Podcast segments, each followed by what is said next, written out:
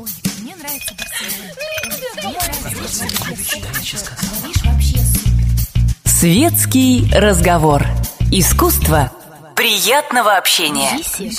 Беседка. Здравствуйте. К сожалению, сегодня вы не можете позвонить в беседку радиостанции «Комсомольская правда», потому что, когда вы э, меня слышите, я опять в отъезде. Но, надеюсь, вы не очень об этом пожалеете, поскольку мои сегодняшние гости – публицисты Дмитрий Валерьянович Лекух и Виктор Григорьевич Мараховский – постараются рассказать о том же самом, о чем вы бы их спросили. Ну и обсуждаем мы сегодня в основном так же, как и при предыдущем их визите в студию, проблемы Украины как объекта мировой политики. То есть, как страны независимой в том смысле, что от нее самой сейчас ничего не зависит, а она действует в соответствии то с указаниями Вашингтонского обкома, то с указаниями Брюссельского райкома, но, во всяком случае, не в своих собственных интересах. Ну да, парти, парти, э, руковод... Э, секретарь партии ячейки Порошенко вряд ли готов э, преодолевать директивы ЦК КПСС. Это правда. Добрый вечер. Добрый вечер. Тут, честно говоря, есть один нюанс, на котором в последнее время наши коллеги многие заостряют внимание. Этот нюанс сводится к тому, что сейчас фактически на территории, которую мы привыкли называть Украиной, действуют а, четыре юрисдикции. Да, и, ну, четыре, скажем так, считая с Крымом, который благополучно отчалил.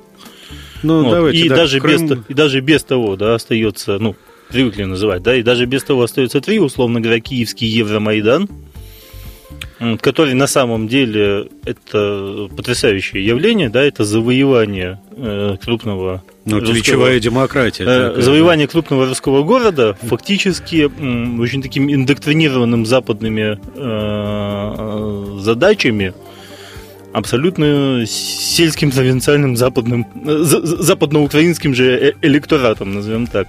Далее есть, условно, Каганат Коломойского, который сейчас под себя активно подгребает, как мы знаем, а, все ну, активы, как людские, так и территориальные. Ну, более того, да. э, судя по планам Коломойского, он очень хочет построить всю ту же Новороссию от Харькова до Одессы включительно, но только под своим личным владением. Совершенно так. Ну и, собственно, Новороссия. Ну, то есть у нас, у нас получается три, э, в общем, государственных или квазигосударственных образования, из которых субъектностью, как ни странно, да, то есть самостоятельностью в принятии решений в большей степени обладают э, условно Днепропетровский Каганат и, и Новороссия. и Новороссия, но не Киевский Евромайдан, являющийся каким-то дикой смесью протектората и охлократии. На, самом, да, но на самом деле, в общем-то, примеры э, такого квазигосударственного устройства, они в мире существуют.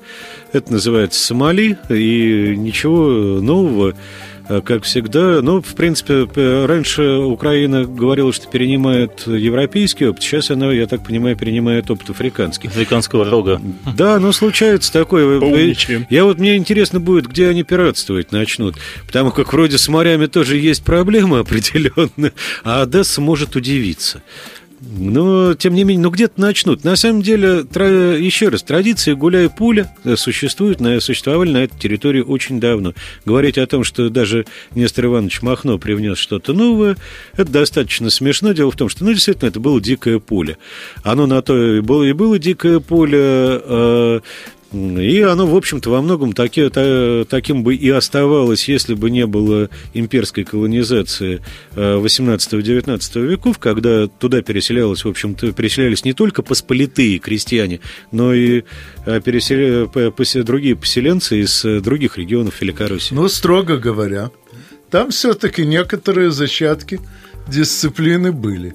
Знаменитый князь Дмитрий Вишневецкий – известный под кличкой Байда, Ну, байда, это, насколько я знаю, по-польски что-то вроде «пустяки не стоят внимания». Это было его любимое словечко, когда он встречался с какими-то реальными неприятностями. Так вот, он сумел все-таки организовать из этой дикой вольницы более-менее боеспособные пограничные войска, известные тогда как Запорожская сечь, поскольку граница этого самого дикого поля проходила действительно под Днепровским порогом.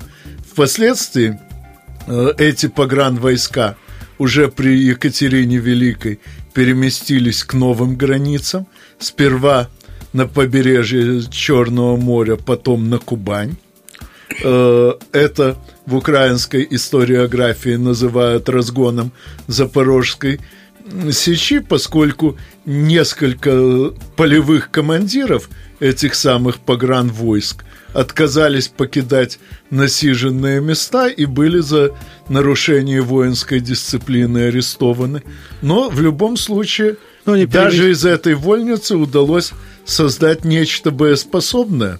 Ну, и вот нынешние слова из гимна Украины «Докажем, что мы братья казацкого рода» интересны прежде всего тем, что Украина делает все от нее зависящее, чтобы забыть традиции казачества. Ну, на самом деле, это все такое нелегкое занятие быть отягощенным именно э, классическим гуманитарным образованием, потому что, в принципе, во-первых, ну, первое, что я хочу сказать, к современной Украине Запорожская сечь не имеет никакого отношения, вообще никакого, принципиально. Дело в том, что э, когда, когда Потемкин ликвидировал Запорожскую сечь, часть э, казачество ушло под туренского султана, стало э, так называемое задунайское казачество. Часть была просто рассеяна, а потом тот же самый Потемкин, который, кстати, был, при, был принят, был казаком, помимо всего прочего, собрал их в другом месте, вдоль рек Кубани и Терека. И, в принципе, если уж говорить о наследниках, исторических наследниках Запорожской сечи, то это кубанские казаки. Да. Кстати, в Одессе стоит памятник атаману Головатому, который возглавил переход погранвойск из Запорожья на Черноморское побережье. И что интересно, Головатый был из казачьей Голоты. Именно потому, что старшина очень не хотела покидать насиженные имения. Но об этом мы подробнее поговорим уже после выпуска новостей. Не переключайтесь.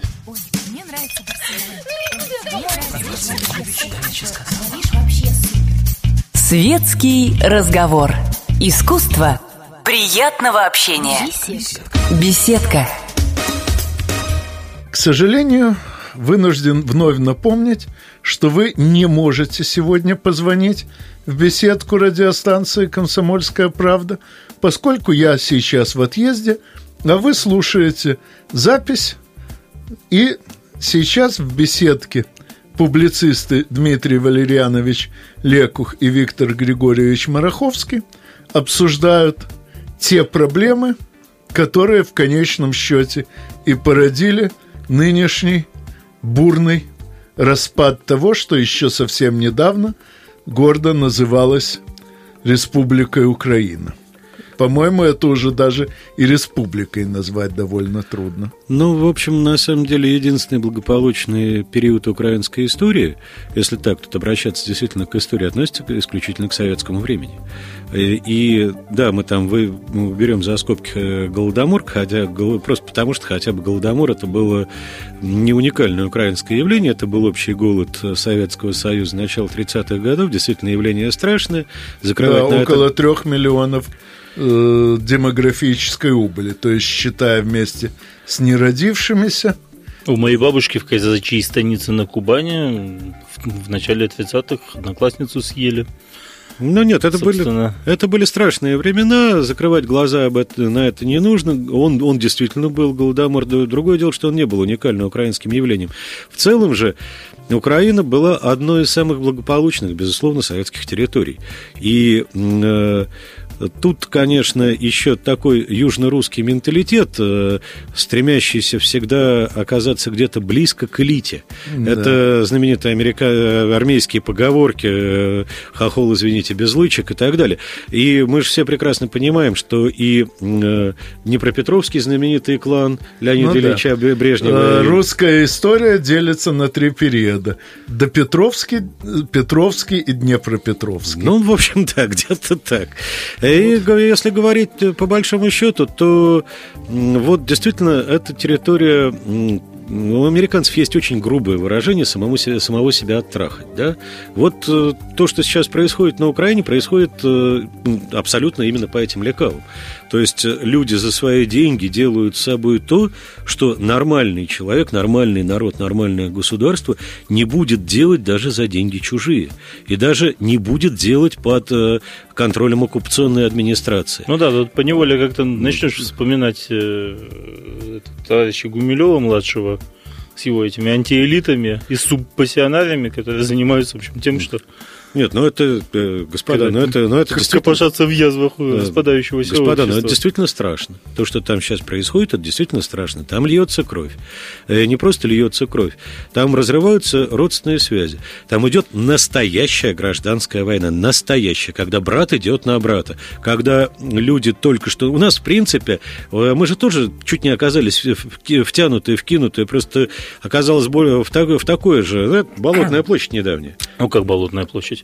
А у Болотной площади те же самые слава спонсоры. небесам, не было в 2011-2012 годах своего а, мощного маргинального и при Запада. этом этнического да, резерва, которым, стал, э, Я... которым стала Западная Украина. Знаешь что, ведь у меня есть такое ощущение, что это немножко иллюзия. Дело в том, что э, э, нельзя говорить, что Западная Украина это вот такое целиком э, фашистское... Нет, это не фашистское. Э, да? И не... не фашистское образование ни в коем случае. Э, но я думаю, Западная я, Украина я, всегда я... была да? Она, она всегда была, но она всегда была и ну, достаточно прежде советской, всего, извините. Напомню, что именно Галичина э, на протяжении полувека использовалась для отработки методов психологической хирургии, направленных на превращение русских в антирусских. Нач... Начались эти эксперименты э, в 1867 году. Ну, идея эксперимента – относится к 1864, а практические опыты начались с 1867. Правда, они были не очень успешны, так что несколько десятков тысяч человек, не поддающихся этой хирургии, австрийцы просто уничтожили в концлагерях во время э, Первой, Первой мировой. мировой войны, но, тем не менее, к сожалению, в целом этот варварский эксперимент увенчался успехом. Но я бы из, из тех самых пор действительно значительная часть жителей Галичины э, проникнута убеждением, что самое страшное на свете – это быть русским, и надо делать все возможное, вплоть до убийств и самоубийств, чтобы Э, доказать, что ты не русский. Ребят, это все э, иллюзия отчасти, потому что у нас был точно такой же Кавказ. Э, точно так же для, извините, чеченца 90-х быть русским, быть носителем русского мира, это не, был бред. Не, не. Наш Кавказ, Он, извините, ну, извините, я, я чеченцы, извините. они по жизни Нет, самостоятельный про, народ. А проблем, а тут... Проблема Украины не в том, что у нее была, вот отличие Украины от России, не в том, что у нее был Запад, у нас его не было. У нас была власть. На Украине к тому времени уже, уже даже к 2004 году э, власть представляла, представляла из себя консенсус олигархических кланов. Какой-то. Они там между собой, они и до сих пор между собой разбираются. А власти как таковой не было. Она ну, была да. полностью приватизирована. Она приватизирована конкретными кланами и уже начинала ну, преследовать... И даже сейчас Коломойский заявляет открытым текстом, что не намерен подчиняться так, Порошенко. В общем-то, так оно и есть. И вот я всегда говорю, когда государство, власть уходит из каких-то из сфер общественной жизни, вот она уходит из правоохранительных органов, из, из систем правопорядка, как у нас в 90-е, появляются бандитские крыши. Свято место пусто не бывает. И вот это то, что происходит на Украине, это несостоявшееся государство. Это причина этого происходящего не в Галичине. Причина в несостоявшемся государстве, ну, в отсутствии власти. Условно, да. Представим себе нашу собственную семибанкирщину 90-х. Да, в общем, да. Протянувшуюся во времени до начала да, второго и десятилетия. И запущенную уже до гнойников. Вот, но, тем не менее, да, все-таки хотелось бы сказать, что э, Кавказ да, или точнее... Условно, Но я не про Чечню, про Чечню, Дагестан, ну, все условно, что угодно. Кавказ да? и Дагестан, во-первых, да, он все-таки не имел, и это очень важно, никаких э, забредательных мессианских идей в отношении Почему? остального. Халифат и Нет, так ну, далее. И, там, халифат. И очень, многие, очень много народу еще было раз, отравлено. Еще, еще раз. раз, да, халифат, да, он э, тоже выступал как локальное явление, направленное, опять-таки, да, на э, очень локальное освобождение. Ведь политология, да. она всегда работает шаблонами, она по-другому не работает. Э, и в данной ситуации то же самое. Вот можно взять шаблон Кавказ, можно взять шаблон Ни, Западная никогда. Украина. Западная Украина исполняет по отношению ко всем остальным территориям Украины, в общем-то, функции нашего вот той Чечни страшной 90-х, не нынешней, Кадыровской, кстати, достаточно благополучной республики. Я, Конечно. как футбольный футбольный фанат могу сказать, что сейчас самый спокойный выезд для московских э, футбольных фанатов это, это Грозный. Будете смеяться. Но вот если представьте себе Кавка... Майда... Московскую болотную, отягощенную еще и э, Майдана Кавказом из 90-х что не могли сойтись, а не, защищал ли, не защищали ли кавказцы, не защищал э, ли чеченский спецназ фактически Ельцина в 91 году. Так, мы же, мы никогда... же будем говорить об этом откровенно. А, еще раз, да, э, на самом деле гораздо более близкой гораздо более близкой э, параллелью тут может являться условно предшествие национал-интеллигенции к власти в Молдавии, да, а, тоже похоже. В Прибалтике, разумеется, да, потому что это во всех случаях была на всякий случай экспансия полуграмотной деревенской или около деревенской образования. Как не относись да. вот, в города. Это, это во всех случаях ну, а я... захват городской культуры селом. Вот, ну, а я, прежде чем есть. мы уйдем на новости,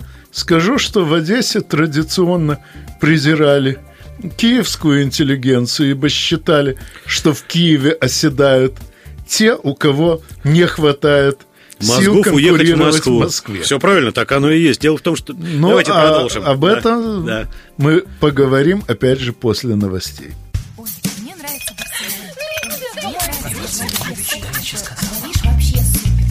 Светский разговор. Искусство приятного общения. Беседка.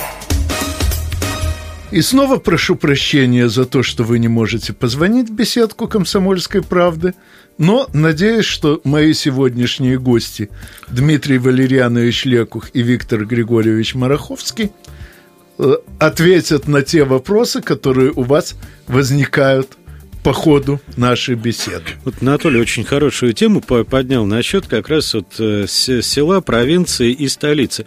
На самом деле это э, единый, э, ничего в этом хорошего нет, но это единый принцип построения фактически едва ли не всех государств э, европейской культуры, может быть, э, кроме Соединенных Штатов Америки, где там все-таки достаточно серьезная децентрализация есть. А так, ну, давайте вспомним, стал бы Д'Артаньян Д'Артаньяном, если бы он не приехал в Париж. Ну, наверное, так бы у себя в Наваре овец и пас бы.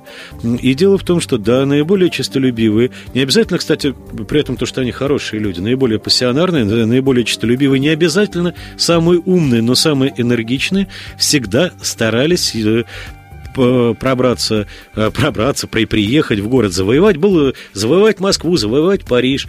Это, э, это естественно. И поэтому Москва, как пылесосом, действительно высасывала лучшие национальные кадры. забавно, что, э, собственно, Я на, собс... на своем личном опыте это испытал. Но я, я наверное, из вас, да, единственный коренной москвич. Ну, да. вот, Виктор так... Григорьевич из Рижанин. Так вот, я, я... Один, я один коренной москвич, рожденный в роддоме Гравермана. А, как раз вас, да. хотелось бы вот по этому поводу, да, продолжая мысль э, Дмитрия, да, добавить, что именно сейчас в постсоветских странах, затронутых деградацией государства, и это очень важно, это всегда процессы, идущие рука об руку. Э, в странах, где начинается деградация государства, там провинция, глубокая провинция, начинает не э, обогащать собою центр, столицу, да. центр, а поглощать его, опускать до своего уровня. Условно говоря, высаживать на его центральной площади бурачки какие-то. Ну нет, ну, это, конечно, то, что сделали с Киевом, извините, эмоционально. Ну, я то же самое, я, я, еще раз, да, то есть в Прибалтике мы это все наблюдали в полный рост Ведь с этим тоже... нелепым э, культом э, сельской жизни, э, какого-то каких-то архаичных достаточно насчет, обрядов, завязанных на севооборот и так далее. сельской да? жизни очень живо вспомнилось Значит, мне буколики. проводимое в свое время э, президентом Эстонии Пятцем, одной из двух голов тамошнего диктатора. Второй головой был министр обороны Лайденер. Так вот, этот самый Пяц, помимо всего прочего, начал кампанию – каждому хутору э, свое отхожее место. А, ну и да. насколько мне известно, он победил. Э, насколько мне известно, до момента возвращения Эстонии э, в состав э, нашей общей страны где-то около четверти э, хуторов действительно уже были оборудованы отхожими местами. Лет примерно за 6-7 продвинулись. Ну, ну вот, чтобы... Ведь, такими штампами. Вот я никогда не прощу э, Киеву, чтобы, чтобы вы представили, что такое киевская демократия. Представьте себе болотную площадь, э, куда свозятся спиленные столетние липы с Рождественского, с Тверского бульвара. В Киеве не осталось каштанов на Крещатике. Я очень любил, любил этот город. Сейчас я не могу про него сказать. А на Красной площади начинают выращивать огурцы, цибулю. И вот свиней, я не знаю, завезли, завезли они на Майдан к себе еще или нет. Этот центр европейской столицы, ребят. Это представьте себе, это, при чем здесь свобода? При чем здесь демократия? Это просто ну, село. Извините, одна реплика, э, возникшая у меня в конце 70-х, когда совместно э, с э, киевлянами из одного всесоюзного научно-исследовательского института мы разрабатывали автоматизированную систему управления технологическими процессами на свеклосахарном заводе, первую в отрасли. Вот, и в процессе общения с э, киевскими разработчиками у меня возникла фраза, которую, которая, по-моему, пошла в народ в том смысле, что я ее уже не раз слыхал из других источников. Не нравится мне киевская растительность. На улицах каштаны, зато в домах дубы. Ой, ну какие девчонки там были? Но сейчас я боюсь, что вот эти вот э, киевские кафешки, э, вот эти вот прогулки по Крещатику, это теперь надо, надо надолго забыть, причем не только нам, но и самим киевлянам. Потому что жить, э, ну, я даже вот не представляю, что стоит той цены, которую они сейчас заплатили для того, чтобы сменить один олигархический клан на другой, в принципе. Ну, вот скажем так, они не то чтобы платили сами. Вот. Ими ну, платили... жила-была девочка сама виновата. Конечно, да, но нет, если, если уж говорить вот о, о некой, не скажу вине, да, но определенной ответственности а, самих киевлян за ситуацию, в которой сейчас окажется а, вся оставшаяся часть Украины, вот, то, наверное, эта ответственность заключается в том, что они за 23 года не сформировали сами у себя ни одного действительно государствообразующего, системообразующего ни органа. Вот, не, не, даже, не даже, в общем-то, идеологии. Да, потому, даже, что, да... потому что сельский фолк, да, он идеологией не является, как ни странно. Это такая квазиидеология, которой, в принципе, э, можно аккомпанировать процессу залегания э, с широко раздвинутым всем под э, каких-то внешних патронов. Поэтому, собственно говоря, они так сейчас и настаивают на том, чтобы, ну, в общем, и, да. что, чтобы ими рулили, чтобы их патронировали, чтобы их над ними надзирали. Ну, как там, пусть э, вас теперь ганцы и ляхи ставят на четыре кости поганцы, писал Иосиф Да. Бродский, как раз на независимость э, Украины. Да, да, да, Внезапный текст, в общем. Нет, ну почему э, ничего внезапного? Бродский, внезапный. Бро- нет, Бродский имперец, он, он всегда относился и к Советскому Союзу. Кстати, он никогда не был антисоветчиком, он относился именно как к империи, но не как к империи зла. Его она не устраивала эстетически, именно поэтому он оказался в Штатах, в другой империи, и а, и, взгляды у него как раз были абсолютно имперские. Бродский вообще э, это нечто вроде современного Державина. Ну, это Э, великий русский поэт, о чем здесь он- говорить. э, ну, просто то время, когда он в то время, когда он начинал писать, сама концепция империи считалась у нас политически ошибочной. Ну, в общем, да. И именно поэтому его в конце концов и вытолкали из страны. А, Кстати, вот э, большей глупости даже представить было невозможно. Человек просто хотел писать. Он, он, он никогда не выступал в диссидентуре. Он никогда не был, э, даже после посадки. Он, ну, куда он ходил? Он ходил к Ахматовой. Он писал стихи. Ахматова сказал, нашему Рыжему сделали такую биографию. Ну, это- ладно, это э, старые дела. Немного а- отвлеклись, да. да, немного отвлеклись, но что касается, ну, фраза очень точная. И э, вот боль та, э, в принципе, что за э, украинские, украинская часть русского народа совершила не то, совершает сейчас самоубийство, но перед этим она совершила очевидное предательство.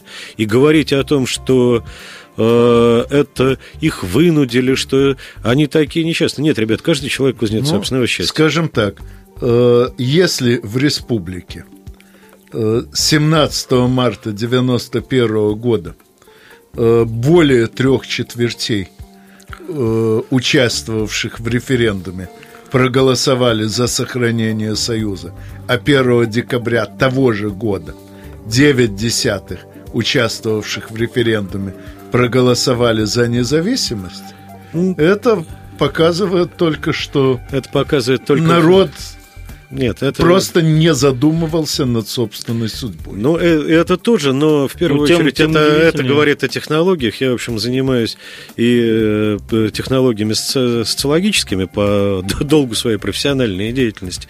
Я просто прекрасно понимаю, как важно правильно и точно поставить вопрос. За- зачастую на таких референдумах зача- уже а, вопрос заключает в себе ответ. не Это ответить да, невозможно. Я вам даже скажу больше. Владимир Александрович Лефевр, создатель математической теории рефлексии, доказал много парадоксальных результатов. Один из них таков. Если вам задают вопрос, смысл которого вам абсолютно непонятен, но требуют ответить «да» или «нет», то вероятность ответа «да» будет не одна вторая, как подсказывает здравый смысл, а две трети. То есть, действительно, одной формулировкой вопроса на референдуме уже можно добиться нужного результата. Поэтому говорить о том, что вот такие подобного рода пле- плебисциты о чем-то говорят, я бы не стал. Кстати, точно так же, как говорить, если о умонастроениях вот в пришедших, э, к пришедшем к нам Крыму, я бы не стал э, сильно доверять цифрам, хотя люди Но- действительно так проголосовали. Но результаты многочисленных нынешних референдумов мы обсудим после новостей. Не переключайтесь. Ой, мне нравится.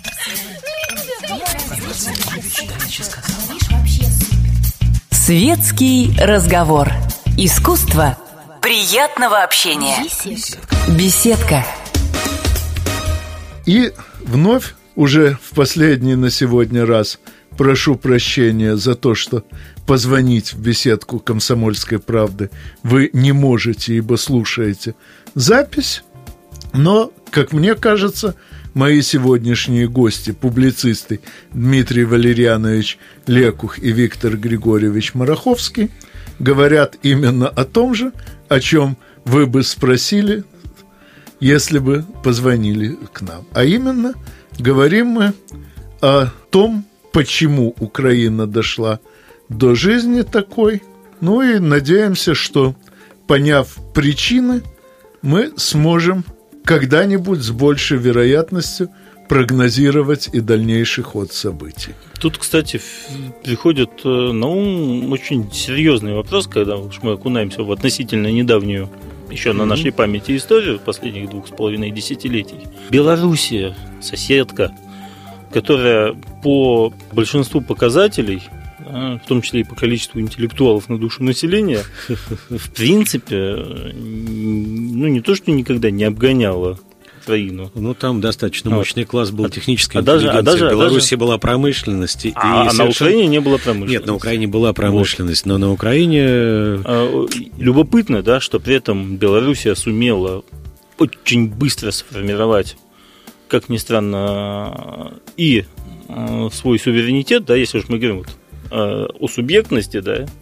которая ну, у Беларуси, да. несомненно, есть, да, пусть ну, ее зовут Александр Григорьевич, да, но да, тем не менее она у нее дядя, есть, конечно, да. но тем не менее, да, он, в общем-то... Вот, это, тем не менее, Беларусь, решение он принимает, это не... он, да, он даже под Кремлем суетится, как Именно, клиент иной как, раз, как, так что... Как ни, странно, как ни странно, он не объект. Он самостоятельный, он самостоятельный. Политик.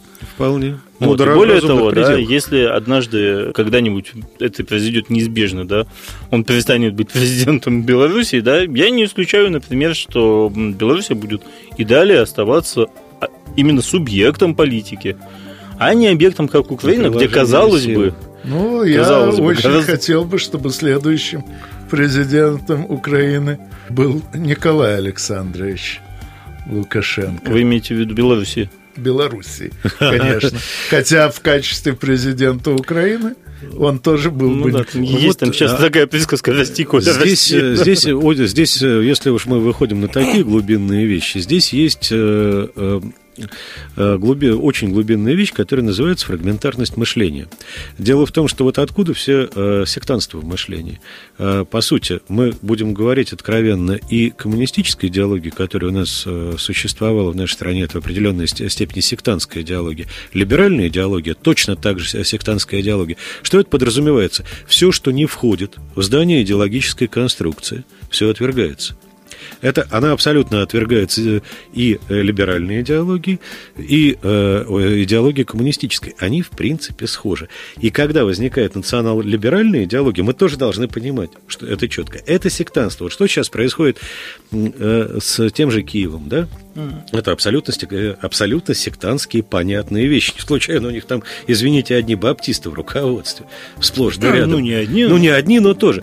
Но э, дело в том, что это я глубочайшим образом убежден, что и коммунистическая идеология, и либеральная идеология, и национал-либеральная идеология, они имеют право на существование. Но они имеют право на существование как части, как партии. Партия же такое часть.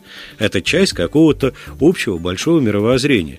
А, но вот, увы и ах, а, англосаксонский проект глобальный, который э, пользуется либеральной идеологией исключительно как инструментом, потому что у них у самих там все далеко не так запущено, будем говорить. Но внешний инструмент абсолютно четкий. Мы все помним последнее выступление замечательное господина Байдена о том, что права сексуальных меньшинств выше национальных прав любого и выше суверенитета да, любого По этому народа. поводу Кристина Андреевна Потупчик поинтересовалась, может ли Байден сказать то же самое во время визита в Саудовскую Аравию. Более того, я скажу, он в части Соединенных Штатов – в части штатов такое сказать не может, так он не к ним и обращается. В некоторых штатах существуют, в общем-то, очень серьезные поправления прав сексуальных меньшинств. Особенно это касается того же Среднего Запада. Там все не так просто и не все однозначно. Он говорит, а мы какое к этому отношение имеем? Это, помните, как это с нашими детьми?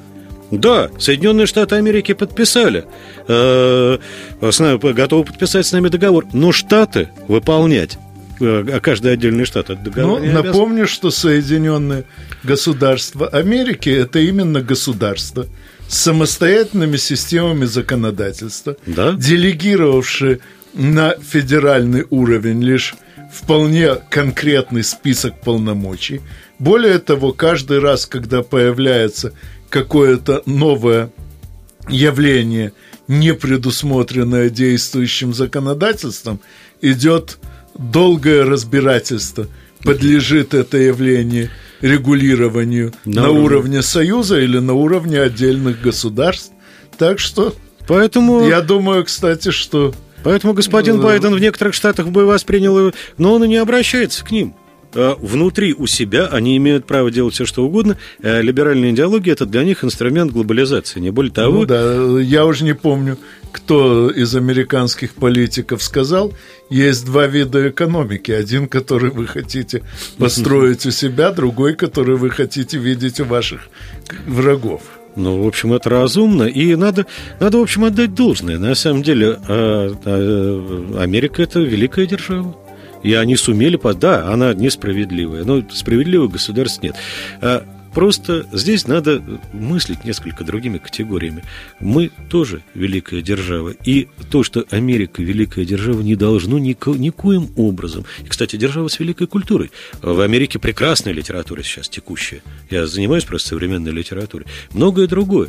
Великолепная рок-культура. Но наши, для нас, наши интересы выше, чем интересы американцев. Это нормально точно так же, как для них их интересы э, выше, чем наши. И вот чем отвратительна наша пятая либеральная колонна, они ставят интересы чужого государства выше интересов своего народа. Вот это страшно. А не то, конечно, что носителями какой идеологии они ну являются. Да. Ну и должен заметить, что на Украине это проявилось еще больше, чем да, у нас. Да. Скажем, те же галичане, насколько я могу судить, по стилю их поведения, считают Польшу недосягаемым идеалом для себя. И даже при том, что в массовой памяти сохранились и Волынская резня, когда галичане истребляли всех польских крестьян, которых могли найти, и многое другое, но тем не менее сейчас, судя по репликам галицких политиков. Очень похоже, что если станет выбор между интересами Львова и Варшавы, они будут действовать в интересах Варшавы. Ну, не факт. На ну, это такой деле... магизм примитивный, Нет, ну, желание это... какого-то благоприятного перерождения. Да, знаете, я был на Галичине, и должен сказать, да, действительно, у них обосновано, по крайней мере, понятно, да, желание переродиться в следующий раз хотя бы в поляка. Ну, там, да, там все очень Хотя пусть даже и... польского крестьянина из депрессивной какой-нибудь краковщины. Ну, во-первых, вообще любые горные регионы, в том числе Карпаты здесь не исключение, они не сильно отличаются по... Э, менталитет горных народов и менталитет равнинных это, народов да. – это разные вещи. И надо прекрасно понимать, что все-таки галичане, они скорее такие полугорцы, да, нищие, как все горцы, собственно говоря, да, малообразованные, да, недостаточно смелые, в отличие от тех же швейцарских, шотландских или кавказских горцев, ну так и горы низенькие. Но, тем не менее, все равно менталитет неравнинный.